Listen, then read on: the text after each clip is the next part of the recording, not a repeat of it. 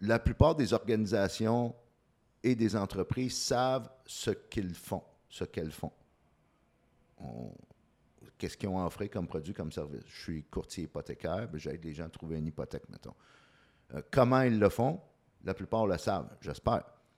Très peu, toutefois, savent pourquoi ils le font. Et les gens n'achètent pas ce que tu fais, autant qu'ils vont acheter pourquoi tu le fais. On vit dans une époque qui est très bruyante. Et trop souvent, les entrepreneurs de tout genre ne vont pas que du bruit par-dessus du bruit.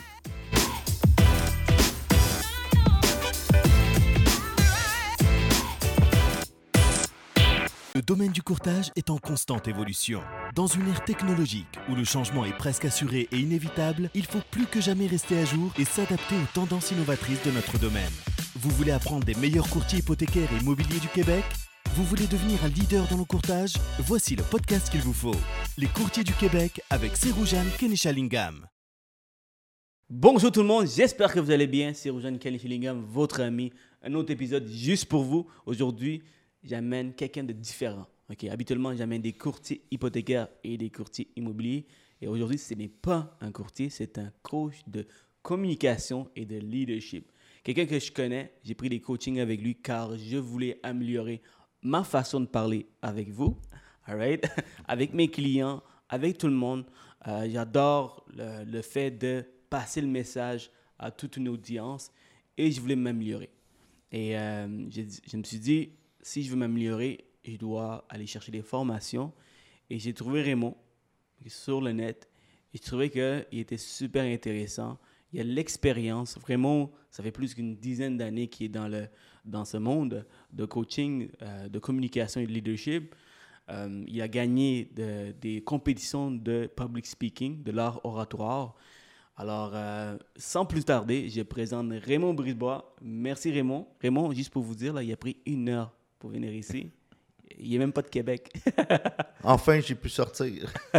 exact. Donc, euh, merci beaucoup, Raymond, pour être là avec nous. Je pense que tu vas vraiment apprendre, inspirer et peut-être questionner un peu les clients. Mm-hmm. Clients. Vous n'êtes pas des clients. Mon audience. Euh, sur comme, comme qu'est-ce qu'ils peuvent faire pour améliorer leur façon de parler parce que je pense que communiquer c'est un art et si tu maîtrises bien the sky is the limit. Donc, Raymond, comment vas-tu? Très bien. Ben, merci, euh, Toujours un, plaisir et un, privilège, un, de te voir en personne, deux, de pouvoir sortir de la maison, et trois, d'avoir cette occasion-là de pouvoir partager ma passion euh, avec les gens. Ça me fait plus que plaisir. Merci à toi, encore une fois. Alors, Raymond, pour les gens qui ne te connaissent pas, ma fameuse question, qui est Raymond Brisebois? Raymond Brisebois, c'est un, passionné de la vie des êtres humains, passionné de, bon vin aussi. J'ai appris qu'avec le temps, on sait que le, vin s'améliore avec l'âge, et je me suis aperçu que je m'améliorais avec le vin. OK. passionné de, communication, leadership, parce que le, le, leadership, dans le fond, et la communication, c'est intrinsèquement lié. Et je dis souvent que le leadership serait une notion euh, très simple si ce n'était pas des gens. Enlève les êtres humains, le leadership, c'est facile.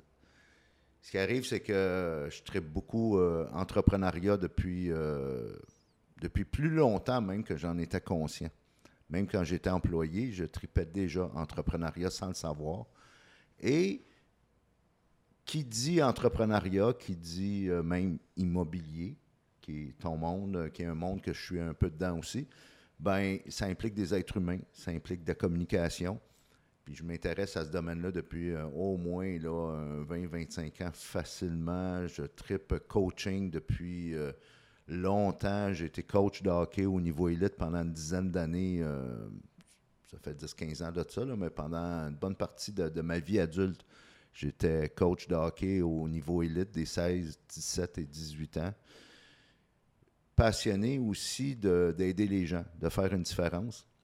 Alors, j'étais dans le monde de la vente euh, et service à la clientèle toute ma vie. J'ai vendu les premiers téléphones cellulaires dans les années 90 qui pesaient un bon euh, quelques livres ah oui. et euh, qui, à l'époque, coûtaient 4000 Wow! dans les années 90, dans le début de, de- de- du cellulaire, en fait, c'était juste les présidents de compagnie puis les, les gros entrepreneurs qui pouvaient se permettre de, se payer euh, Donc, euh, ta, ta niche de clientèle était très petite. les compagnies. Les compagnies. les gouvernements, euh, les, les grosses euh, entreprises. Sauf que le cellulaire a été démocratisé à l'époque, fin années 90, lorsqu'ils ont commencé à financer, si on veut, les, les appareils à l'intérieur du plan cellulaire. Et c'est là que les, les- les- les papas, ont co- les parents ont commencé à acheter ça à leurs grands-enfants qui vont à l'université, puis à leurs conjoints, conjointes, et ainsi de suite. Et ce, ce domaine, euh, si on veut, qui était... euh, c'est un domaine d'affaires qui était très spécialisé à l'époque, réservé aux corporatifs, est devenu de la vente au détail pour monsieur, madame, tout le monde. Alors, J'ai pu vivre l'évolution, si on veut, là, des télécoms et du cellulaire. Ça, ça doit être euh, euh, quelque chose, hein, de, de voir euh, les gr- grands appareils comme ça, puis ils sont tout petites avec Ouais. des écrans tactiles. Oh, oui, c'est. euh, Quand on y pense, c'est comme si c'était hier. Et c'est là que je dis tout le temps à mes clients quand je suis en coaching tout change très vite. Je vais dire à la blague, des fois, tu clignes des yeux, puis il y a quelque chose qui a changé dans le monde. C'est pour ça que faut tout le temps être prêt à désapprendre. Faut tout le temps être prêt à s'adapter. Puis il faut tout le temps être ouvert d'esprit pour voir ce que je fais présentement. Ça va-tu m'amener au prochain niveau? Absolument. Parce que ce qui était vrai hier n'est peut-être plus vrai aujourd'hui, puis va l'être encore moins demain. C'est juste d'être conscient de ça.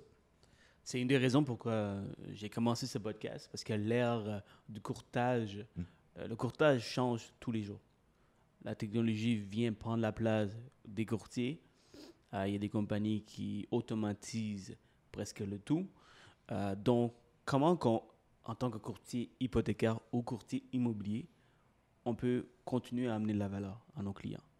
Et euh, j'amène les tops du- de, de- de ce domaine pour qu'ils puissent nous partager leur méthode afin que les autres peuvent en apprendre.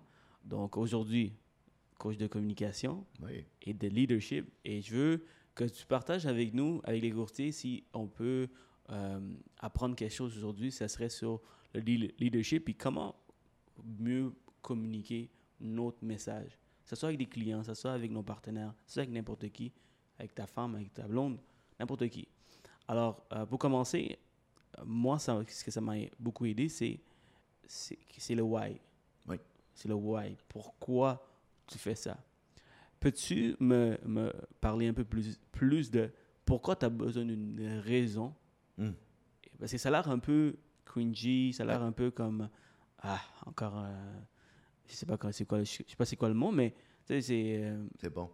tu comprends ce que je veux dire? C'est c'est une excellente question. Puis dans le fond, les clients vont me le demander des fois à l'occasion. Pas beaucoup, parce que beaucoup de clients viennent à moi, puis ils viennent à moi parce qu'ils veulent justement trouver leur why, leur fameux pourquoi. Ce qui arrive, c'est que tu n'es pas obligé. Tu n'es pas obligé d'avoir un why. C'est ce que je dis à mes clients. Tu peux être comme tout le monde. Alors, si tu es courtier hypothécaire, si tu es courtier immobilier, on s'entend que tu n'es pas seul. Il y en a d'autres. Surtout dans les grands centres urbains, comme le, le Grand Montréal-Laval ou même Québec ou autre.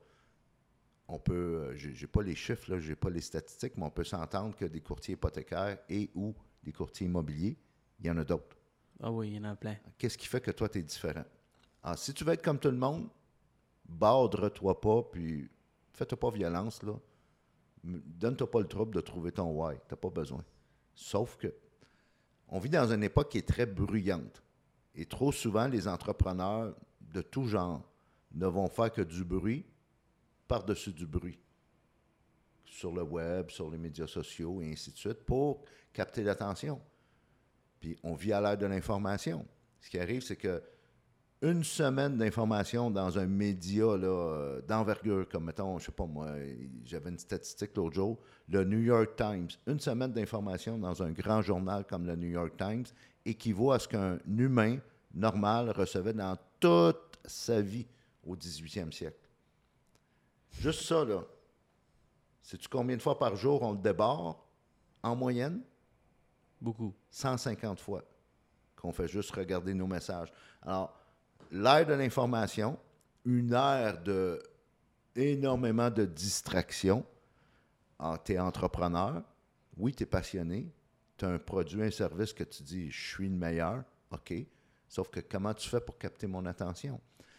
Et c'est là que, dans les années, euh, fin des années 2000, 2009, 2010 environ, le fameux Simon Sinek a découvert, il se posait la question, qu'est-ce qui... Bon, premièrement, lui, comme entrepreneur, il n'était pas heureux. Il se levait le matin, puis il n'y avait pas une raison de se lever le matin, à part de gagner sa vie puis de payer ses factures. Il s'est dit, il me semble que la vie a autre chose que ça. Il doit y avoir une raison de se lever le matin qui fait une différence dans la vie des gens, le fait que je me sois levé. Il s'est mis à faire des recherches, puis il s'est aperçu, dans le fond, que c'était biologique. C'est-à-dire que la plupart des organisations et des entreprises savent ce qu'ils font, ce qu'elles font. Qu'est-ce qu'ils ont offert comme produit, comme service? Je suis courtier hypothécaire, j'aide les gens à trouver une hypothèque, mettons. Euh, comment ils le font? La plupart le savent, j'espère. Très peu, toutefois, savent pourquoi ils le font. Et les gens n'achètent pas ce que tu fais, autant qu'ils vont acheter pourquoi tu le fais. Le pourquoi, ce que ça fait, c'est que ça donne une meilleure clarté, meilleur focus, et ça donne aussi une différenciation. Ce qui fait que à hypothèque ou à courtier immobilier égal, je vais prendre celui qui, son pourquoi, va venir parler au mien. Prenons exemple euh, la compagnie Apple. Tu as ceux qui sont Apple, puis tu as ceux qui veulent rien savoir d'Apple. C'est très rare que quelqu'un va être entre les deux. Alors, Apple, là, cherche pas à convertir ceux qui sont PC. Apple cherche à parler à ceux qui sont déjà Apple. Ils se sont créés une communauté basée sur un pourquoi qui est basé sur challenger le statu quo, l'innovation, faire les choses de façon différente. Tu rentres dans une boutique Apple, jamais tu vas te, demander est-ce qu'il y a une promotion aujourd'hui, euh, est-ce qu'il y a un spécial sur le, iPhone 12 ou sur la, tablette Intel. Non. Non, t'achètes. T'achètes le prix est secondaire. Façon de parler, c'est que tu as peut-être magasiné avant, juste sur le web pour savoir combien coûtait tel appareil, sauf que tu ne t'estines pas. C'est ça. Quand ton pourquoi est identifié, premièrement, tu as une raison de te lever le matin. Deuxièmement, tu sais que tu fais une différence dans la vie des gens. Je me répète, tu n'es pas obligé. Sauf que si tu as l'attitude de celui, de l'entrepreneur qui fait une différence dans la vie des gens, ben, ce que ça fait, c'est que les gens vont vouloir faire, euh, faire affaire avec toi parce que tu vas gagner la confiance beaucoup plus facilement. Comme entrepreneur aussi, ça évite le plus possible les distractions. Il y a un vieux principe militaire qu'un ami à moi qui était euh, général dans l'armée canadienne m'expliquait, ça s'appelle l'arc de tir. L'arc de tir, c'est si tu es au combat dans l'armée, tu es à la guerre, mettons, on va te placer dans une position de tir, puis on va dire tu vois la maison euh, rouge là-bas, là, puis de l'autre côté, la maison bleue. Entre les deux, tu peux tirer si tu vois quoi que ce soit. À l'extérieur de ces deux points-là, peu importe ce que tu vois, touche pas. On s'en occupe. Ou on est peut-être déjà là en train de faire de quoi, puis tu pourrais blesser un de tes collègues.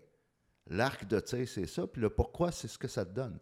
C'est qu'à un moment donné, quand tu es entrepreneur, surtout à l'aide de l'information, du web et des médias sociaux, tu as beaucoup de distractions qui viennent à toi. D'opportunités, puis d'offres, de, de, partenariats, puis toute la kit, puis de, choses que tu peux faire. Et c'est là qu'un pourquoi bien clair et défini ben, va te donner un arc de tir qui, qui, euh, qui est fixe, qui est clair, puis ça va, ça va te sauver bien du temps.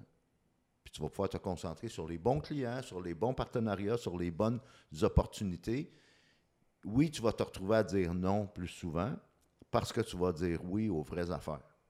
Puis ta business va avancer bien mieux. Puis tu vas te lever le matin et tu vas même te coucher le soir avec ce sentiment de satisfaction-là. Puis tu vas savoir que tu te lèves le matin pour euh, les bonnes raisons.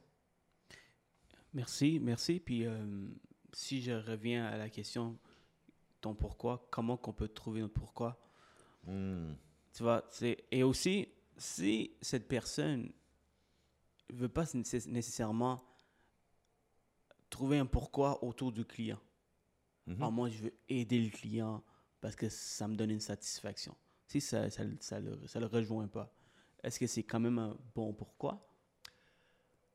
En fait, euh, c'est une bonne question parce que le pourquoi n'est pas relié au comment. Pas nécessairement. C'est-à-dire que le pourquoi, quand on réussit à mettre des mots, en fait, ce sont des mots sur la meilleure version de toi-même. Ton pourquoi, étonnamment, se trouve dans le passé, dans tes histoires, dans ce que tu as vécu, dans les moments que tu as vécu dans ta vie. Et souvent, tu n'es pas capable de le verbaliser parce que c'est dans une partie du cerveau qui n'a pas capacité de parole, qu'on appelle le cerveau limbique. Le cerveau limbique, c'est la partie du cerveau qui te pousse à l'action. C'est la partie du cerveau qui, qui, met en toi que tu es bien dans une situation ou que tu n'es pas bien dans une situation. Des fois, tu vas rencontrer des gens, tu vas dire ça, ça clique. Le connais c'est la première fois que j'y parle, mais il y a une chimie. Ça clique parce que le cerveau limbique n'a pas capacité de parole. À l'inverse, tu vas être dans des situations, dans des projets, dans des mandats, puis ça ne fit pas, ça ne clique pas, il y a quelque chose qui accroche. Il y a comme une friction, c'est parce que ce n'est pas en lien avec ton pourquoi. On fait des exercices, ça va trouver ton, pourquoi quand on s'y met en, coaching, c'est un bon 2-3 euh, heures facile. On va dans des moments que tu as vécu dans ta vie. L'idée, c'est pas de vivre dans le passé, c'est de se servir de ton passé pour te propulser dans l'avenir. On met des mots sur la meilleure version de toi-même pour qu'après ça, tu aies cette clarté-là vraiment d'un meilleur focus pour choisir les activités, les mandats, les partenariats qui vont être en lien avec ta raison d'être. En fait, le pourquoi va aussi, en termes de, business, définir ton branding personnel.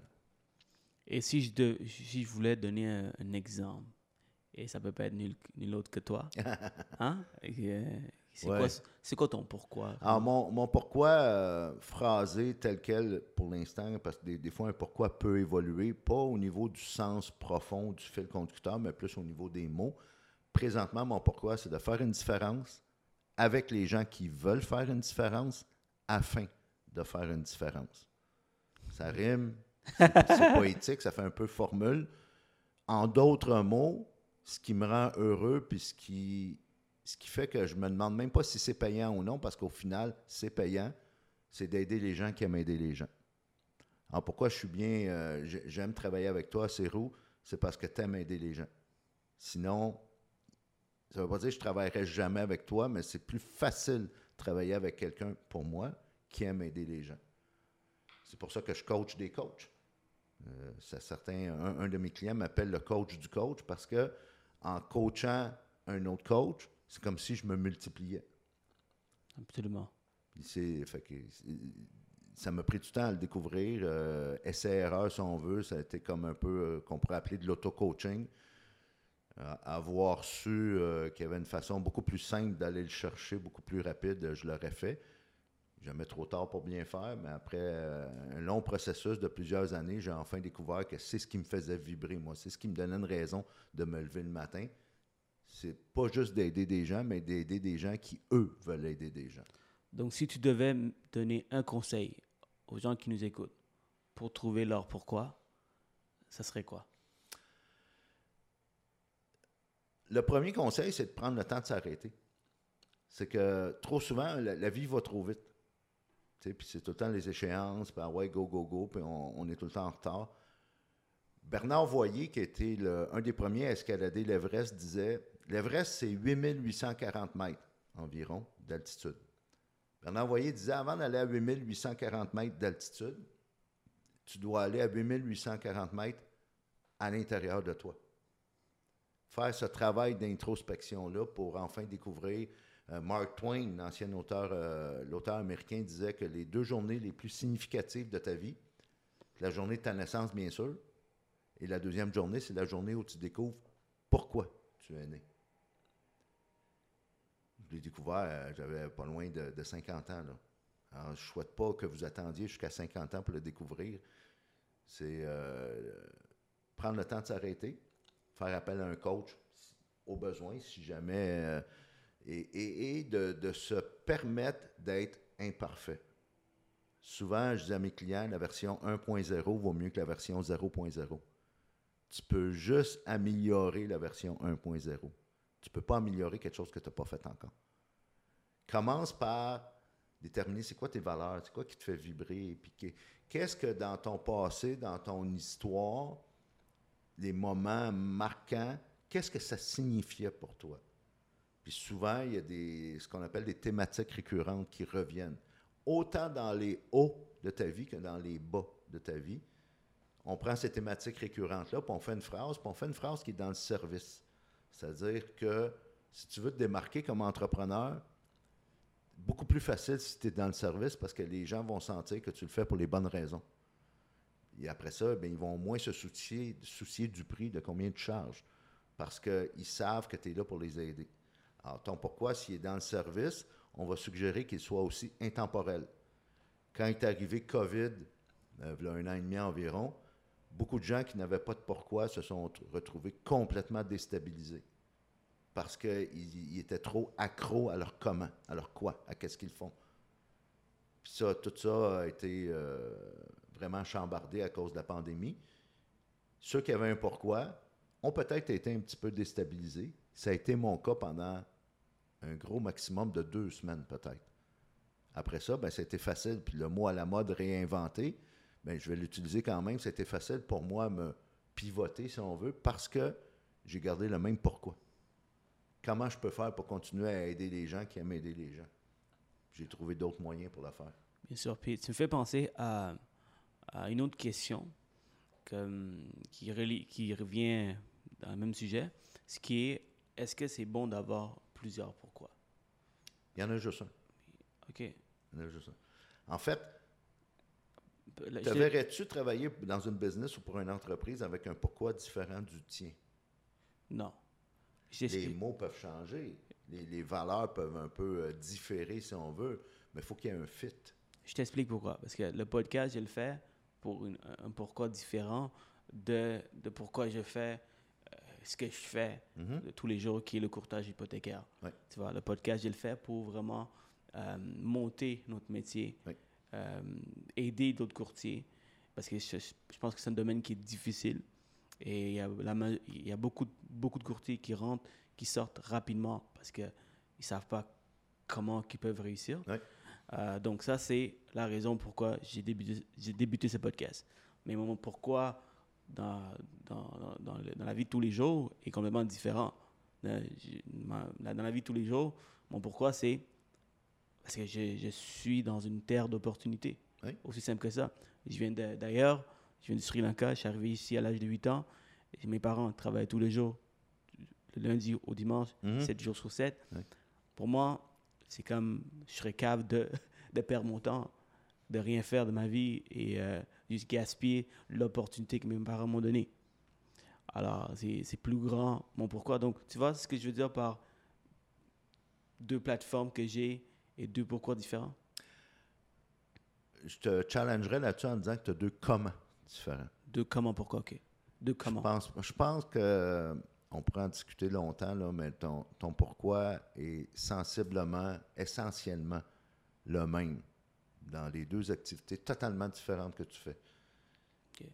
Je, je, sens chez toi, puis on, se connaît depuis quelque temps, là, on a travaillé ensemble, je sens chez toi ce désir-là d'aider les gens, même si c'est un business, même si, mettons, quand tu fais euh, du courtage hypothécaire, tu veux aider les gens à obtenir ce qu'ils veulent obtenir. Et tu fais la même chose à travers ton podcast, de façon différente, bien sûr. Le comment est différent, l'auditoire est peut-être différent, sauf que dans ton cœur, c'est la même motivation. Ça se peut. Je te le dis. Merci. Alors, euh, prochaine question. C'est, euh, je veux parler de la communication. Une des hmm. raisons pour lesquelles je t'ai approché, c'est parce que je voulais mieux communiquer. Donc, je voulais mieux passer mon message à tout le monde. Euh, je trouve que quand j'ai commencé, ben, je l'ai toujours. En fait, je bégaye, je cherche mes mots des fois. Puis des fois, qu'est-ce qui sort n'est pas nécessairement ce que j'ai envie de dire, j'ai envie de passer comme message. Et ça m'a beaucoup aidé de ce sens. Mm-hmm. et, je pense que euh, ça, peut être intéressant pour tout le monde de, de, de savoir comment quelqu'un peut améliorer sa communication et ne pas se dire ah, c'est un peu trop tard, je suis trop vieux, euh, j'aurais dû faire ça quand j'étais plus un enfant, euh, je ne peux pas m'améliorer, c'est dans, dans mes habitudes. Qu'est-ce que tu dirais à cette personne et comment tu peux t'améliorer ta façon de communiquer? Bien, il y a plusieurs façons. Bon, premièrement, si tu es entrepreneur, la plupart des, des- des entrepreneurs veulent passer au prochain niveau, veulent atteindre d'autres objectifs, veulent grandir, veulent une certaine croissance. Et ce prochain niveau-là implique des habiletés différentes, des habiletés nouvelles, implique aussi ce qui va te permettre de passer au prochain niveau va impliquer de la communication, va impliquer des mots, va impliquer un message que tu vas passer, que tu vas partager. Ce message-là doit être entendu. Les gens doivent passer à l'action sur ce message-là, mais tu dois aussi capter l'attention. Tu as beau avoir le meilleur message au monde, si personne ne veut l'entendre, si tu ne captes pas l'attention, c'est peine perdue, c'est un gaspillage. Faut que la personne soit d'abord et avant tout coachable. Moi, un, de mes mantras maintenant, c'est, puis ça vient justement de Simon Sinek, trois quarts de réponse vaut mieux qu'une réponse et demie. L'idée, c'est pas d'être dans le doute. L'idée, c'est d'avoir ce petit buffer-là, cette petite marge-là pour être prête à apprendre, pour être prête peut-être même à apprendre à désapprendre. Quand on arrive dans, dans ma génération d'un un demi-siècle et plus, ben des fois, on a appris des choses, puis je le disais tantôt quand je parlais du changement, ce qui était vrai aujourd'hui n'est peut-être plus vrai aujourd'hui. Ben, des fois, ce qui va nous permettre de grandir, ce qui va nous permettre de passer au prochain niveau, c'est d'être prêt à apprendre à désapprendre. Revenons à la communication. L'entrepreneur qui veut justement faire une différence puis qui veut euh, promouvoir, vendre son produit, son service, ben, n'a pas le choix de passer des messages, n'a pas le choix de capter l'attention, n'a pas le choix de communiquer pour mobiliser des gens. Et ce qu'on ce qu'on va faire souvent avec les clients, c'est, un, est-ce que ton message capte l'attention? Est-ce que dans ton message, tu me montres que tu es capable d'améliorer ma vie, que tu es capable de régler mon problème? Trop souvent, on le voit sur le web, on le voit sur les différentes plateformes de médias sociaux, il y a des recettes. Sept façons de, trois étapes pour, euh, les cinq, les cinq euh, euh, idées pour améliorer telle affaire. Puis je ne suis pas intéressé à ta recette si je ne suis pas conscient de mon problème. Et ce que la plupart des entrepreneurs ne sont pas capables de faire, c'est ça. C'est croient en leur recette. Oui, OK, parfait. Sauf que ça ne m'intéresse pas parce que je ne sais pas ce que ça va changer dans ma vie. On n'est pas assez, euh, comme on dit en anglais, audience-centric, centré sur l'auditoire, pour faire en sorte que tu veux améliorer ma vie. Fais-moi prendre conscience de mon problème. C'est ce qu'on travaille dans le message. Ensuite, oui, la plupart des entrepreneurs, puis c'est à souhaiter, connaissent très bien leur business, leur champ d'expertise, leur domaine d'activité. Sauf que faut que tu parles aussi aux deux côtés du cerveau. Côté gauche, c'est l'information, les protocoles, les procédures, euh, les façons de faire, les technicalités de ton produit, de ton service. OK. Mais viens un peu euh, transmettre de l'émotion. La communication, c'est pas juste un transfert d'information, c'est aussi un transfert d'émotion. Comment faire pour transférer aussi l'émotion? Comment faire pour parler au côté droit du cerveau? Puis il y a une technique qui date du début de la- des temps, du, début de la création de la planète, c'est le storytelling. Raconter ton histoire. Raconter les histoires que tu as eues avec tes clients, les anecdotes, les, les expériences, les aventures, les témoignages. Quand tu es capable de faire ça, même dans un contexte de business, dans un contexte d'affaires, tu vas être capable de capter mon attention, tu vas être capable de me vendre la transformation. Tu vas être capable de me montrer pas juste ce que tu sais, mais aussi ce que tu as appris. Puis ça, c'est inspirant. Parce que souvent, puis je le vois chez beaucoup d'entrepreneurs, on a ce désir-là d'inspirer les gens. Sauf que un être humain, à la base, ne peut pas inspirer les gens, c'est utopique. Je m'explique. Prenons les grands de ce monde, Mandela, Martin Luther King, Mère Teresa, euh, Churchill, name it. Ces gens-là, à la base, n'étaient pas inspirants. Leur histoire était inspirante. Enlève leur histoire, on ne les connaît pas. Alors, qu'est-ce qui fait que tu peux changer ma vie? C'est parce que tu as changé la vie de d'autres clients avant moi. Tu as aidé d'autres clients avant moi à régler des problèmes, ce qui a amené une transformation chez ces clients-là, et tu peux faire la même chose chez moi. Alors, viens capter mon attention avec ça, puis tu vas parler aux deux côtés de mon cerveau. Oui, je vais les chiffres, le data, faut que ça balance, faut que ça fasse du sens. Cerveau gauche, c'est correct. Fais tes devoirs, connais ta game, connais ton champ d'expertise, fine. Mais viens aussi transmettre de l'émotion.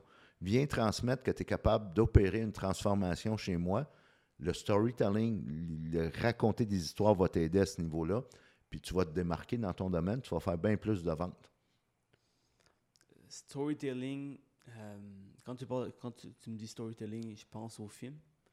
Et, euh, Mhm. Ben oui. et quand tu penses au film, du début des temps, les films, c'est du storytelling. Oui. Ça commence par un héros Oui. qui a des difficultés, des obstacles, et il trouve un moyen de régler, et la vie est belle. Exactement. Et c'est pour ça que on suit un film. Quand il y a un bon storytelling, on suit le film, on est capté par le film. Un peu ce qu'on essaie de faire avec les gens devant toi. Oui. Donc, c'est vraiment comment tu peux captiver les gens pour qu'ils écoutent ton histoire. Et si je rentre dans le storytelling, comment tu dois structurer Mhm. pour que le, le message soit bien passé? Bonne question. Bon, premièrement, l'esprit humain est capable de processer trois fois plus de mots ou d'informations que la bouche est capable de, parler, de transmettre. Alors, quand tu es, en train de partager de l'information à un client, un partenaire, un interlocuteur, tu es capable de dire, je sais pas moi, entre 120 puis 160, 170 mots par minute. L'esprit humain, le cerveau humain est capable d'en processer trois fois plus. La nature ayant horreur du vide, si tu n'occupes pas mon esprit, je vais aller ailleurs. Pendant que tu me parles, tu es en train de me présenter ton projet, tes chiffres, et ainsi de suite. Tu me montres ton fichier Excel, là. Puis si tu ne viens pas transmettre de l'émotion puis parler aux deux côtés du cerveau, tu t'en rends pas compte, là, mais je suis ailleurs. Je suis en train de penser à la game de hockey, je suis en train de penser qu'est-ce que je vais faire après t'avoir parlé, et ainsi de suite au niveau des trois phases, une bonne histoire bien structurée, bien racontée, a essentiellement trois phases. La première phase, c'est ce qu'on appelle le contexte, le setup. Quand, tu parlais de film, belle analogie, quand tu vas au cinéma, le film commence toujours avec un genre de mise en scène, si on veut, où on voit c'est où. On est capable de voir c'est en ville, c'est en campagne, à quelle époque. On est capable de voir les véhicules, on est capable de voir comment les gens sont habillés. Il n'y a, pas, y a pas, même pas de mots souvent, c'est juste une image, c'est une prise de vue. C'est quand ça s'est passé, c'était quoi le contexte. Ça, souvent, dans une histoire, c'est pas long. C'est euh, L'idée, c'est de projeter du cinéma dans l'esprit des gens pour les inviter dans ton histoire. Ensuite va venir, puis ça, c'est l'élément le plus vital, le plus crucial, puis c'est ce qui vient très tôt, le conflit. Pour ça, je disais tantôt, capte mon attention avec un problème que tu veux régler dans ma vie. L'être humain carbure au conflit. On est sur le bord de l'autoroute, là, puis tu t'en vas sur l'autoroute, puis s'il y a un accident de l'autre côté, ou s'il y a une auto sur l'accotement ou dans le fossé, veux, veux pas que tu que aimes ça ou non, puis que tu te l'avoues ou non, on est tout le temps, euh, comment dire, euh, il y a une curiosité, on est attiré par le conflit, par qu'est-ce qui se passe. Parce que s'il n'y a pas de conflit, il n'y a pas de transformation. Même les petits films pour enfants de Walt Disney, il y a un conflit, il y a un drame, il y a un défi, il y a quelque chose qui se passe que, après ça, un héros va venir et va faire en sorte qu'il y ait une transformation. En trois phases, contexte, conflit, résolution. Parce que, comme entrepreneur, n'importe quel business, même les employés, si tu es employé puis qu'on te paye dans une compagnie, c'est parce que tu règles des problèmes. Si ta business, ça fonctionne, c'est parce que tu règles des problèmes. C'est la même chose dans, dans le storytelling. Dans... Je pense que dans- même dans ton why, c'est un peu Ben oui. comment tu trouves ton, ton why, c'est c'est c'est avec, en- avec une façon de storytelling, en fait. Effectivement. Tu vois? Alors, quand, par exemple, en courtier immobilier, euh, je, sors de- je sors ça comme ça, là, mais Oui. euh, il a remarqué que les clients euh, ont mauvais service, euh, qu'ils ne sont pas bien servis, qu'ils n'investissent pas dans, dans les, Mhm. dans, les bons, dans les bons investissements. Donc, il a voulu, il a voulu aider ses clients par l'immobilier. Oui. Ça, c'est le genre de storytelling, en fait. Effectivement. Et ça, ça, ça donne euh, un client de vouloir travailler avec toi. Parce que tu vois, il voit clairement que tu veux aider. Et quand je, je t'analyse, Raymond, parce que je t'analyse comment toi tu parles, Oui. et ce que j'aime avec toi, c'est que dans chaque phrase, il y a un storytelling. Dans chaque explication, il y a un storytelling. Tu amènes toujours une histoire, Mhm. euh, de- tu vas chercher euh, des, des références de Nelson Mandela, de, de Everest, Ouais. et par la suite, tu racontes, tu, tu donnes la réponse. Mhm. Donc, ça, ça capte l'attention des gens et ça nous ramène un peu à, à ce que tu, tu racontes en fait. Alors, à l'ancien temps, par exemple, quand tu parlais, tu parlais de Nelson Mandela, Oui. alors ça, c'est du storytelling que tu le fais everyday dans toutes les phrases en Oui. fait. Sans m'en rendre compte.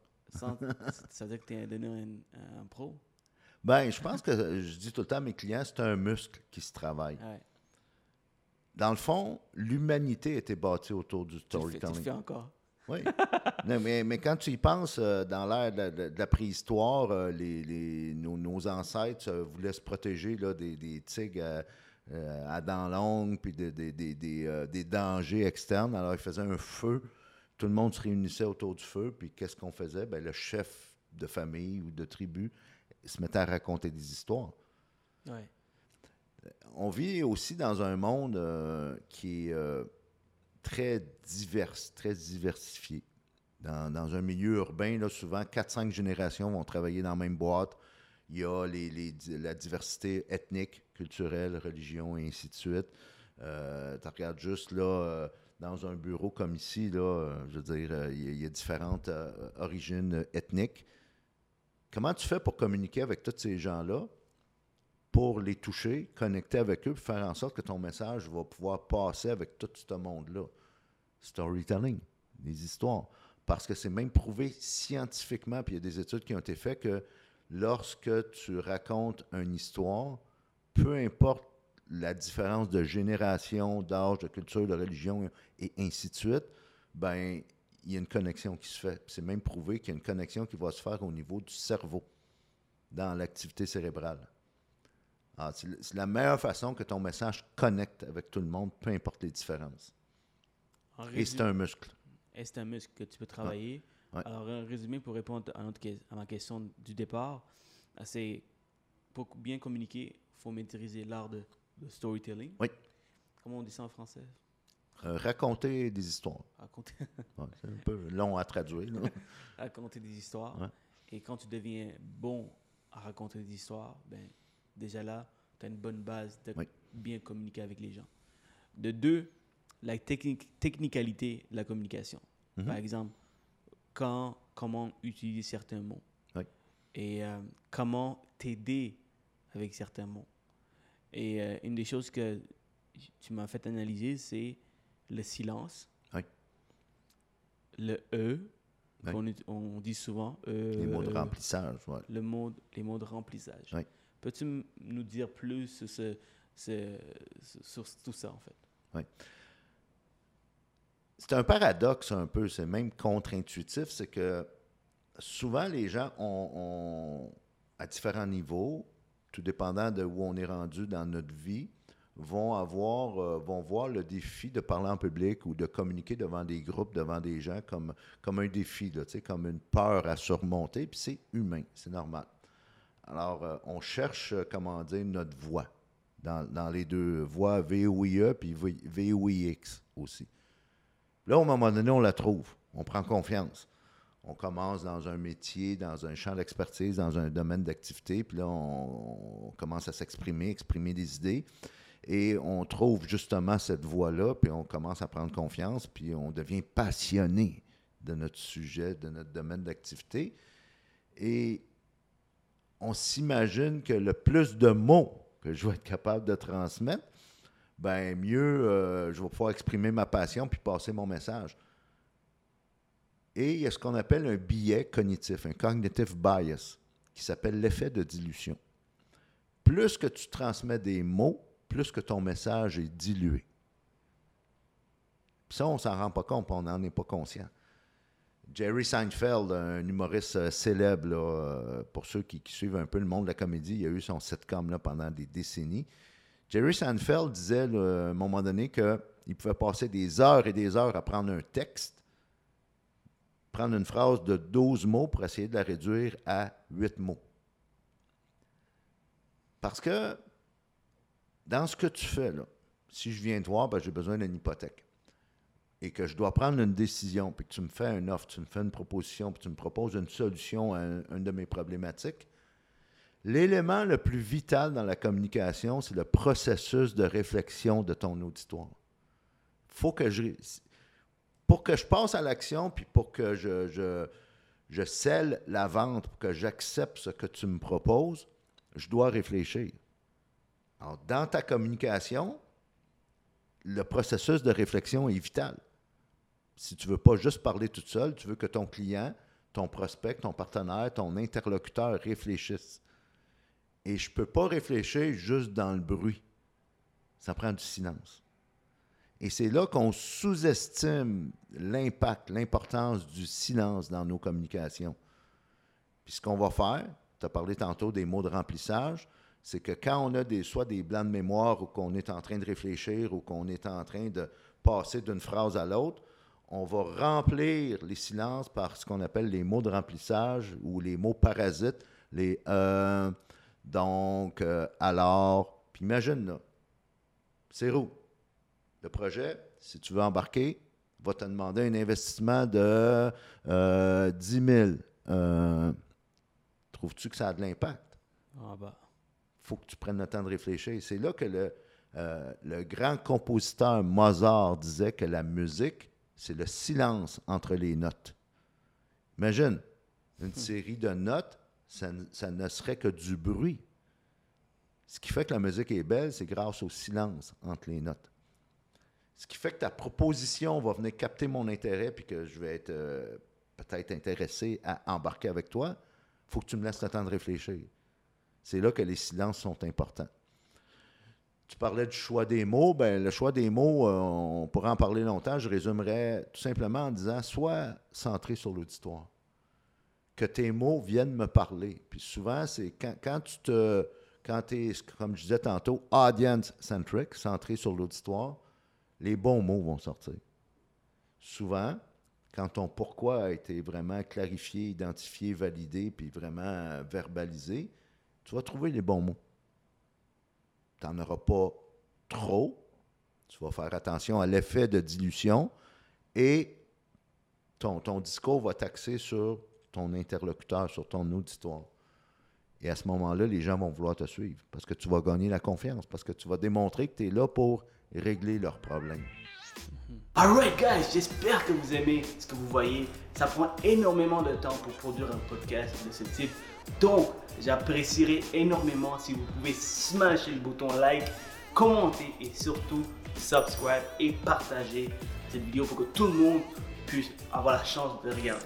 Maintenant, pour parler de mon commanditaire, je commandite personnellement ce podcast. Pour les gens qui ne me connaissent pas, je suis un courtier hypothécaire spécialisé dans les solutions alternatives et privées. On m'appelle Monsieur Solution car j'aide les gens, j'aide les courtiers à trouver des solutions pour leurs clients. Que ce soit des courtiers hypothécaires comme des courtiers immobiliers, j'aide tout le monde. Pour rentrer dans les cartes bancaires, il faut avoir un bon revenu, il faut avoir une bonne mise de fonds, il faut avoir des actifs et surtout, il faut avoir des rationnements assez bas. Aussitôt que ça ne fonctionne pas, aussitôt qu'une des choses ne sont pas respectées, malheureusement, euh, les banques vont vous refuser. Les solutions alternatives et privées sont beaucoup plus flexibles. Ça peut être extrêmement payant pour vous, payant pour vos clients, de m'utiliser, d'utiliser mes services. Appelez-moi, vous n'allez pas regretter. Appelez Monsieur Solution. Bon épisode. Et si je devais euh, te poser la question, comment tu peux trouver des, des mots de remplissage qui peuvent euh, être mieux qui, qui peut être mieux présentés? Ouais, La Euh, technique, c'est. C'est quoi la technique? Bon, premièrement, c'est d'en prendre conscience. Ouais, Un. absolument. Euh, souvent, on est capable d'être enregistré soit sur un appel Zoom ou sur un appel téléphonique ou sur un, un vidéo qu'on fait ou un podcast ou quoi que ce soit. Les gens n'aiment pas se regarder, sauf que c'est très payant quand tu acceptes de le faire. Oh, J'adore ce que tu viens de dire là. Détache-toi un peu de toi-même. Deviens ton alter ego. Ouais. Décolle-toi le nez sur l'arbre. observe-toi en action. La technologie le permet maintenant que tu puisses te voir en action. Là, tu vas voir les parasites, tu vas voir les mauvaises tendances, les mauvais patterns, tu vas voir les, justement s'il y a des mots de remplissage. Juste en prendre conscience, je dis, je dis toujours que la prise de conscience précède le changement. Juste en prendre conscience va diminuer de moitié tous ces parasites-là et ces mots de remplissage-là. J'adore. L'autre chose, c'est apprivoise le silence. Souvent, on veut juste remplir les silences. Fut un temps où on avait juste comme moyen de communication le bon vieux téléphone, là, euh, 40, 50 ans. Et au début, les gens n'étaient pas habitués avec le téléphone. Alors, qu'est-ce qu'ils faisaient? C'est que pour être sûr que la personne est encore au bout de la ligne, il y avait comme des, des, des, des- sons. Euh, tu sais, es-tu encore là? Là, c'est plus nécessaire. Là. On se voit. On se voit très rare. On a presque plus, presque plus. Maintenant, on fait des FaceTime, on est sur Messenger, on est sur Zoom, on est sur d'autres applications ou on est en personne comme, comme ce matin. Et tu es capable, tu n'as pas besoin de. La communication peut aussi être non-verbale pour, me laisser, pour que ça soit un échange, pour me laisser le temps de, de réfléchir. Alors, pour revenir à ta question de base, les mots de remplissage, prends-en conscience, un. Le fait de- d'en faire l'inventaire va diminuer de beaucoup. Ensuite, dis ta phrase. Notre voix, là, c'est un instrument de musique à air. Alors, l'air qu'on a là, dans Beden, puis dans, le chest, puis dans, la gorge, tu, l'exprimes par ton instrument de musique. Puis à la fin de ta phrase, silence. Laisse le temps à l'autre de processer ce que tu viens de dire. Puis tu vas voir, ça va éliminer les, les mots de remplissage. T'aimes le silence? Je pense qu'il. Hein? Ça, non, j'ai dit, euh, je pense que j'ai, j'ai fait exprès de, de- Ah, c'est bon, d'avoir, bon. un petit moment de silence pour que les gens puissent juste Hmm. prendre euh, le message qu'on vient de partager ici. Je pense que j'adore, euh, ben, en fait, j'adore. Et ce que, j- ce que- le mot-clé là, que j'ai vraiment aimé, c'est, c'est payant de nous réécouter. Et même moi, des fois, ça me tente pas d'écouter mes anciens podcasts. Ouais. Mais je, je le fais. Je le fais pour voir où est-ce que je peux m'améliorer. Comment je peux m'améliorer? Qu'est-ce que je peux faire de différent? Mhm. Et, euh, alors, euh, c'est extrêmement payant. C'est extrêmement payant. Et prendre conscience, c'est ça. J'ai pris conscience que j'avais. euh, je pouvais améliorer, j'avais Oui. des problèmes. Donc, euh, je me suis dit, you know what, let's go. Je vais Mhm. prendre un coach de communication, de leadership. Et voilà, on est rendu ici. Et, Ça a été une bonne chose. excellente chose. Oui, Ah, c'est. Il y a toujours de la place pour améliorer. toujours. Toujours. Les, les meilleurs ont des coachs. Les meilleurs Donc, des c'est sûr qu'il y a toujours de la place parce que le coach va te faire voir tes angles morts. Va te, va te faire voir peut-être souvent euh, dans, dans le brouhaha de nos activités, on est trop sur le, le, le rush, sur l'adrénaline, puis le nez collé sur l'arbre. Le coach va te faire voir euh, Les angles tes morts. angles morts. J'adore ça, les angles morts. Ouais. Une autre des raisons pourquoi je t'ai approché, euh, c'est que je voulais maîtriser l'art de communiquer avec plusieurs personnes. Mhm. Moi, c'était ma plus, grande phobie. Je me rappelle, là, quand j'étais un enfant, je devais chanter. Je suis pas un chanteur. J'ai vraiment Mm. pas une voix pour chanter. Mais je devais chanter euh, dans- pour, euh, pour mon école de, de, de communauté. En fait, et je sais pas, j'apprenais la langue tamoul. Mes parents m'ont envoyé dans une école tamoul, puis on devait genre chanter un- un- une chanson. Je me suis évanoui, presque évanoui. Oh boy. Alors, depuis, j'évitais de parler devant les gens. C'est ma plus grande phobie. Alors, euh, et quand je suis rentré dans le domaine, j'étais extrêmement passionné, comme tu as dit, euh, de ce qu'on fait, de ce que je faisais. Et euh, je devenais de plus en plus à l'aise à parler devant une personne, deux personnes, trois personnes. Oui. Mais j'avais toujours une peur de parler devant plusieurs personnes. Tu vois? Euh, c'est sûr que euh, avec la pratique d'augmenter le nombre de personnes avec qui je parlais, euh, je devenais de plus en plus à l'aise. Mais euh, je trouvais que y a- y- ma- si je pouvais améliorer ma façon de communiquer, mais je pouvais être plus à l'aise parce que souvent, on nous juge nous-mêmes. Oui. Tu vois? Donc, pour quelqu'un qui veut, parce que moi, je trouve ça extrêmement euh, beau de savoir que tu es capable de passer le message pour que les gens ils se lèvent à la fin puis clap. Mhm. Ils applaudissent. Oui. Ils t'app- Ils apprécient ce que tu viens de dire. Et aujourd'hui, je suis capable de faire des podcasts. C'est parce que euh, c'est en fait, en fait, c'est plus facile. c'est- T'es devant la caméra, mais avec le temps, mais c'est là, ben, il y a beaucoup de monde qui m'écoute. Euh, mais ça peut être stressant, tu vois. Mais euh, j'ai appris l'art de, de vraiment de, de- de gagner, ma- gagner la confiance en dans moi et blablabla. Bref, tout ça pour te dire que ça aussi, ça peut être amélioré grâce à la communication. Oui. Et pour quelqu'un qui veut améliorer sa façon de parler devant un public, qu'est-ce que tu peux dire? Oui, il y a plusieurs choses. Premièrement, on a parlé beaucoup depuis le début euh, de notre en- entretien de la puissance des histoires. Une chose qu'on néglige toutefois, pas juste en communication, mais vraiment dans, on va parler de mindset, on va parler de l'état d'esprit, c'est les histoires, pas qu'on raconte aux autres, mais aussi les histoires qu'on se raconte à nous-mêmes. Tu parlais tantôt là, de la peur que tu avais de chanter devant, devant le groupe, devant la classe. Puis souvent, beaucoup de gens vont avoir peur de parler en public ou de parler. Ils vont dire Ah, Moi, un à un dans mon bureau, pas de problème, mais dès qu'il y a 4-5 personnes dans une salle de conférence ou dans une plus grande salle, là, euh, c'est- pas pareil. Hein, Pourquoi c'est pas pareil? Qu'est-ce qui fait que un communicateur, un leader, une leader va avoir euh, de, l'anticipation, puis va vouloir, puis va être excité de vouloir monter sur scène, tandis qu'un autre, la même scène, le même contexte, les mêmes, euh, le même environnement, va avoir mal au ventre, va, avoir, euh, va venir tout rouge, va être en sueur, puis va pas dormir de la nuit à monter sur la même scène. Ce sont les histoires qu'on se raconte. C'est pas différent. Alors, euh, la, première clé pour vaincre justement ce- cette nervosité-là, c'est de premièrement changer les mots. Au lieu de nervosité, ça peut être fébrilité, ça peut être excitation, ça peut être passion, ça peut être anticipation. Tu peux reconnaître le privilège que tu as justement de soit de faire un podcast, de faire des vidéos, d'avoir un client devant toi, d'avoir un groupe devant toi, de faire des ateliers, des formations. C'est un privilège de pouvoir parler de ta passion, de pouvoir, de passer ton message.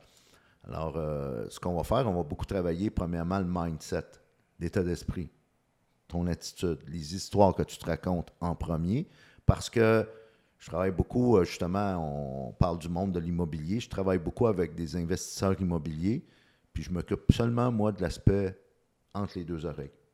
Parce que l'immobilier, c'est une game d'être humain, tout comme l'entrepreneuriat d'ailleurs, et ça se passe entre les deux oreilles en premier. Quand on règle ça, après ça, là, on peut embarquer dans des techniques, si on veut, de livraison, puis de communication, puis d'art, euh, oratoire. Ça, commence vraiment par ça, puis après ça, comme je disais, on va entrer dans, les techniques, puis dans les façons de capter l'attention, puis de livrer un message. Excellent. Parlons des personnalités. Il y a plusieurs types de personnalités et je pense que ça peut être très bénéfique d'apprendre c'est quoi les types de personnalités. Comme ça, tu peux mieux communiquer avec la personne devant toi. Et euh, à un moment donné, tu, m'as présenté, tu, as même présenté dans les webinaires qu'il y a plusieurs types de personnalités et, euh, et chaque personnalité a, a- ont leurs avantages. Et tu l'as bien phrasé ça en, en couleur. Mhm. Euh, tu- tu te démontrais en couleur. Donc, peux-tu nous parler un peu de, de c'est quoi les types de personnalités qu'il y a? Ben, bon point. Euh, on dit souvent euh, dans le monde en général qu'il n'y a pas de gens incompétents, il y a juste des gens assis sur la mauvaise chaise. Dans le monde des ressources humaines, dans le monde corporatif, beaucoup on a travaillé avec ce qu'on appelle les tests psychométriques, communément appelés tests de personnalité, basés sur les travaux de principalement de deux, chercheurs, deux messieurs euh, dans la psychologie, euh, William Marston, qui a été l'inventeur du détecteur de mensonges, qui a travaillé avec euh, Carl Jung, qui a, été un psychanalyste qui a travaillé avec Sigmund Freud et ainsi de suite. Ces deux messieurs-là ont fondé le, le principe des couleurs. Principalement, ce qu'ils ont déterminé, dans le fond, c'est qu'ils ont mis des mots, ils ont mis un système, si on veut, sur les types de personnalités qu'on peut avoir en nous. Il y a quatre couleurs. Il y a le rouge, le jaune, le vert et le bleu. Euh, DISC, qui est un, profil de psychométrie qui est très connu dans le monde corporatif, utilise sensiblement la même chose, D-I-S-C, avec les mêmes couleurs. C'est très parent, c'est très similaire. Les gens, en passant, il n'y a pas de bonne et mauvaise couleur. C'est-à-dire que dans un bureau donné, dans une équipe, pour qu'il y ait une synergie, puis pour que le bureau fonctionne bien, que l'organisation fonctionne bien, ça prend toutes les couleurs. Puis toutes les couleurs, on les a en nous, sauf qu'on a des, dominances, si on veut. Euh, je prends exemple, euh, quelqu'un comme moi, ben, personnellement, je suis quelqu'un qui est très rouge et très jaune, c'est-à-dire d'un style peut-être dominant, autoritaire, un peu euh, euh, fonceur. Et le, jaune, le, le- le- I, c'est plus dans l'influence. J'aime communiquer, j'aime être sur le stage, j'aime euh, passer des messages. Un, un de mes angles morts, si on veut, puis un- une couleur qui est beaucoup plus faible, c'est le côté analytique, puis le côté plus, comment dire, conformiste. Moi, j'ai pas ça. Alors, tu m'enfermes pas dans un bureau de 8 à 5, la porte fermée, pas de fenêtre, à monter des fichiers Excel. Je vais mourir. En fait, tu vas me retrouver euh, évanoui autour du bureau après quelques heures. J'aime ça que ça bouge. Sauf que des gens qui vont passer 8 heures dans un bureau à analyser des fichiers Excel, ça en prend. Pratiquement dans toutes les organisations. Alors, c'est de trouver les bonnes personnes dans les bons mandats, dans les bonnes chaises, puis à ce moment-là, l'organisation va fonctionner. Quand on parle de communication, ben, tu ne parles pas à un dominant ou à quelqu'un qui est plus de style rouge ou D, de la même façon que tu vas parler, que tu vas t'adresser à quelqu'un qui est beaucoup plus dans, le style analytique ou dans le style, euh, comment dire, plus résistant au changement, si on veut. Euh, le, le rouge, s'il te donne 15 minutes, ben prends-en 10, puis tu vas gagner son respect. Puis, comme on dit, euh, comme Shakespeare disait, right to the point. Amène-lui tout de suite le résultat, puis qu'est-ce que ça va donner, combien ça va coûter. Il n'y a pas de temps à perdre. La personne plus analytique, de l'autre côté du spectre, plus bleu, plus dans le C, a besoin d'être sécurisé, a besoin que tu y laisses le temps d'y penser, a besoin que tu y laisses peut-être un document explicatif. Puis là, euh, tu vas devoir, euh, c'est très rare que tu vas être capable de fermer la vente lors du premier rendez-vous. C'est juste de- d'en prendre conscience. Je dis tout le temps, la prise de conscience précède le changement. C'est pas de pervertir nécessairement ta propre personnalité à toi, mais c'est d'être capable, quand tu es dans un monde de vente et de communication, de t'adapter à ton interlocuteur pour maximiser tes chances qu'il y ait une certaine mobilisation, si on veut. Et j'adore parce que, tu vois, quand tu, as une certaine conscience de différentes personnalités, Mhm. Ça peut t'aider dans ta business à toi quand tu rencontres un client, Ouais. puis tu, tu, tu remarques que c'est un bleu, ben, il faut être analytique. Ah oui. Si tu vois clairement que c'est analytique, donc tu parler plus de chiffres. Si tu es dans, dans le, dans le courtage hypothécaire, dans le courta- courtage immobilier également, parler Ah des oui. chiffres, l'investissement, l'appréciation. Euh, quand tu es un rouge, mais par, parler de, de l'émotion, de, de Oui. la- la- les ambitions que tu peux avoir. Alors, euh, je pense que c'est bien de- d'apprendre. Je vais mettre dans l'écran une photo que si tu peux Oui, euh, nous envoyer, j'apprécierais. Euh, donc, euh, moi, ça m'a beaucoup aidé. Et puis, des fois, j'applique dans ma business everyday. Donc, je suis capable de capter un peu quel type de personnalité cette personne a devant moi.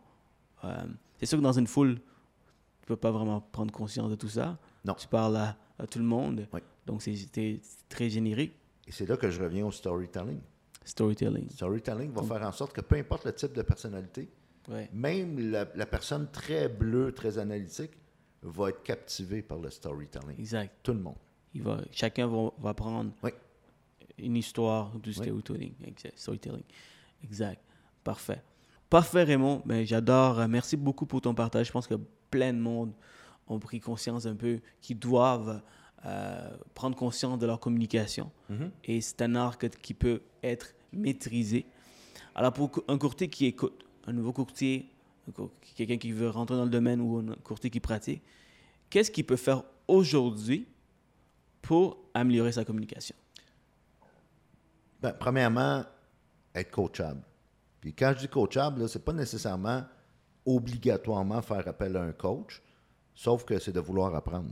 C'est d'avoir ce, ce- ce mindset-là, cet état d'esprit-là, de vouloir qu'est-ce que je peux faire pour, pas nécessairement réinventer la roue, mais vouloir apprendre, puis parfois, c'est d'apprendre à désapprendre. C'est d'avoir cette attitude-là. À ce moment-là, ça ouvre la porte à vouloir te, te démarquer. L'autre chose aussi, puis en particulier en 2021, là, dans cette ère de distraction, puis de- de- d'information, de, surinformation, comment je peux faire pour me démarquer? Comment je peux faire pour que les gens veulent faire affaire avec moi? Justement, j'allais te poser la question.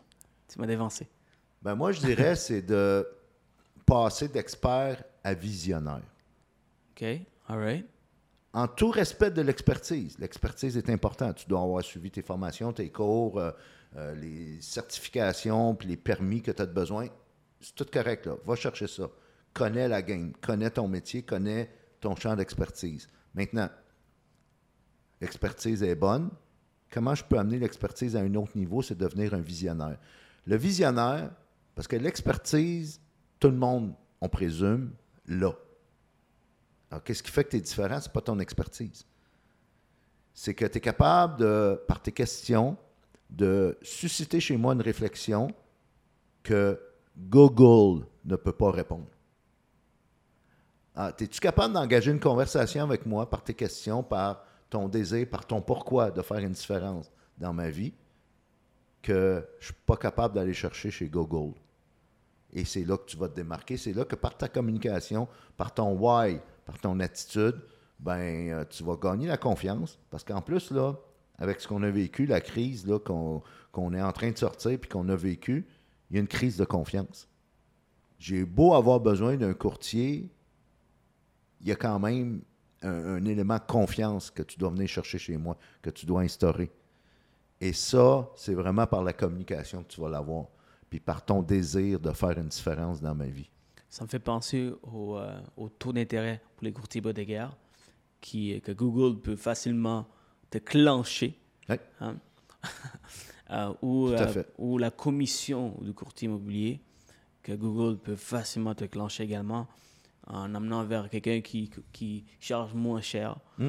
Donc, c'est l'art de communiquer. Oui. C'est comment tu peux euh, amener plus de valeur que Google ne peut pas vraiment te répondre. Et voilà. Boum! Tu vois, je comprends vite.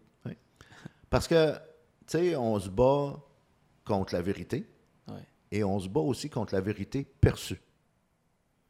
Tu as de la compétition. Dans n'importe quel domaine d'activité, il y a de la compétition. Tes compétiteurs vont dire la même chose que toi. Tu as beau dire que tu es le meilleur, que tu as, tel procédé, tel processus, que tu as telle caractéristique de vente qui fait que tu es le courtier en ville. Sauf que les autres vont dire la même chose que toi. Que ça soit vrai ou non. Tu as la vérité, tu as la vérité perçue. Que ça te plaise ou non, comme entrepreneur, tu as à compétitionner contre ça. C'est pour ça que moi, personnellement, je préfère être en mode création que compétition. Tout ça propulsé, motivé, inspiré par mon why. Et c'est ce qui fait que je vais avoir beaucoup plus de plaisir à faire ce que je fais. Je ne suis pas en compétition, je suis en mode création. Et c'est là que tu vas te démarquer, peu importe ton domaine d'activité. Bien sûr. Parfait, Raymond, pour finir, deux autres questions et on finit ça. Euh, si tu devais nous recommander un livre qui t'a beaucoup inspiré, qui t'a- que tu as beaucoup apprécié. Juste un? Ouais, ok, bon, vraiment plusieurs. Ah, ai, euh, on aime ça lire chez nous ici. ouais. Ouais. Je dirais euh, des livres, c'est j'en, ai une tonne. Là. Ma bibliothèque est pleine, même que je dois me construire une nouvelle bibliothèque. Ton top 3. Mon top 3, je dirais, euh, en fait, c'est plus récent, des Infinite Game par euh, Simon Sinek, j'ai déjà qui est une parler. bonne réflexion sur, dans le fond, on est dans une game, on est dans un match, si on veut, qui est infini. Il y a plein de règles qu'on ne peut pas changer, sauf qu'on peut choisir comment on joue. Quand tu as ce mindset-là d'infini, ben à ce moment-là, tu es beaucoup plus en mode de, de faire une différence. T'aimes bien Simon Sinek, hein? Oui, beaucoup. Euh, je travaille beaucoup avec les entreprises, les corporations au niveau leadership. Puis David Marquet a été un gars qui m'a influencé beaucoup, qui est même chum, là, qui collabore avec Simon Sinek. David Marquet a été un commandant. Il est à, à la retraite maintenant dans la marine américaine et on lui avait donné le pire sous-marin de toute la flotte américaine. D'ailleurs, son livre s'intitule Turn the Ship Around. Virer le, bateau, le paquebot, le navire de bord. Et il a amené le USS Santa Fe à devenir le premier sous-marin au classement de toute la flotte américaine par son style de leadership. On pense que motiver, c'est important dans des équipes. Toutefois, ce que David Marquette me fait réfléchir, c'est que l'environnement est beaucoup plus important que la motivation. Parce que l'environnement va permettre à tes employés de mieux créer et aussi de mieux collaborer. Alors, L'environnement est beaucoup plus important. Et j'ai réalisé, je pensais que je m'y connaissais en leadership parce que j'étais dans des postes de leadership toute ma vie. Puis ça a été, comment dire, un aha moment, si on veut, pour moi. C'est que le leadership, c'est pas une expertise. C'est un apprentissage constant. Et ça a été euh, David Marquette, euh, Simon Sinek et mon auteur favori que, que j'ai eu la chance de serrer la main puis de discuter avec euh, plusieurs fois dans, mes, dans ma vie, c'est un Canadien, Robin Sharma, qui est un auteur international qui a écrit le fameux livre Pas besoin d'un titre pour être un leader, Le moine qui vendit sa Ferrari et plein d'autres. Le 5 AM Club vient aussi de, de Robin Sharma. Et euh, c'était, j'ai, j'ai tous ses livres, j'ai tous ses programmes. J'ai eu la chance de, de lui jaser une couple de fois dans des lancements de livres puis dans une convention. C'est un de mes euh, mentors virtuels, si on veut. Excellent. Ben, vous avez assez de livres euh, pour Ah l'année. Et euh, aussi, si tu devais donner euh, une citation que tu adores, qui te fait réfléchir, qui fait réfléchir n'importe qui, ce serait, qui, ça serait quoi? Euh, J'en ai beaucoup. Je vais tenter de la, de la- de la- de la paraphraser. Elle est écrit en anglais sur un, un de mes murs. Euh, J'ai un mur dans mon, dans mon appartement qui est, qui est tout peinturé en noir là, pour qu'on puisse écrire. C'est euh, As you live your days, so you craft your life. Souvent, on, on néglige l'importance de chaque journée. Puis un, un de mes mantras, puis une de mes façons de vivre, c'est que chaque journée est un cadeau, même le lundi. Peu importe la journée. Puis les jours, on réalise pas que les jours se changent en semaines, les semaines se changent en mois, les mois en années. Puis là, on s'aperçoit que ça fait cinq ans que je voulais faire quelque chose, puis je ne l'ai pas fait encore. Pour moi, demain, c'est juste une promesse. On ne sait jamais. Et chaque journée, pour moi, est un cadeau. Chaque journée est l'occasion de faire une différence dans la vie de quelqu'un. Et je vis personnellement chaque journée comme si c'était ma dernière, juste au cas. C'est frappant. Et on va terminer ça avec un petit jeu. T'es prêt pour un petit jeu? Oui, All right. Good. Let's go. Born ready, right? born ready. Yes. Donc, euh, mon jeu est la suivante. Donc, euh, je, je vais te dire un mot et tu vas soit me dire ça en phrase ou en mot. OK. Euh, c'est, quoi la, c'est quoi la première chose qui te passe par la tête? All right? Si je te dis, par exemple, famille, tu peux dire euh, l'amour, par exemple, ou l'art de vivre, c'est-à-dire, je sais pas quoi. Euh, pour toi, c'est quoi le leadership? Réduire l'écart Réduire l'écart. Ok, là, je- entre où tu es présentement et où ton potentiel pourrait te permettre d'être. All right. J'étais curieux de savoir c'est quoi, c'est quoi derrière réduire l'écart. All right. Euh, le- la compétition. Compétition, devenir meilleur. All right. Une vision. Potentiel, atteindre ton potentiel. La communication. Changer le monde. Coaching. Améliorer. Optimiser. Boom. All right. Ah, j'aime ça, j'aime ça. C'est- C'est naturel. Excellent, guys. Merci beaucoup, Raymond. Merci. Merci, euh, Raymond, pour avoir été là avec nous presque plus qu'une heure pour partager un peu ses connaissances pour que n'importe qui peut appliquer aujourd'hui. Guys, guys c'est bien d'écouter. Je sais, je, je sais que je suis un beau parleur, et, euh, mais le but, c'est de appliquer ce que vous Oui. apprenez. Écrivez, appliquez. Au moins une chose que vous apprenez aujourd'hui, vous allez être 1% ou même 10, 15, 20% meilleur demain. All right? Donc, c'est ça le but. Alors, sur ça, je vous souhaite une excellente journée et au, au prochain podcast. Boom. Yeah.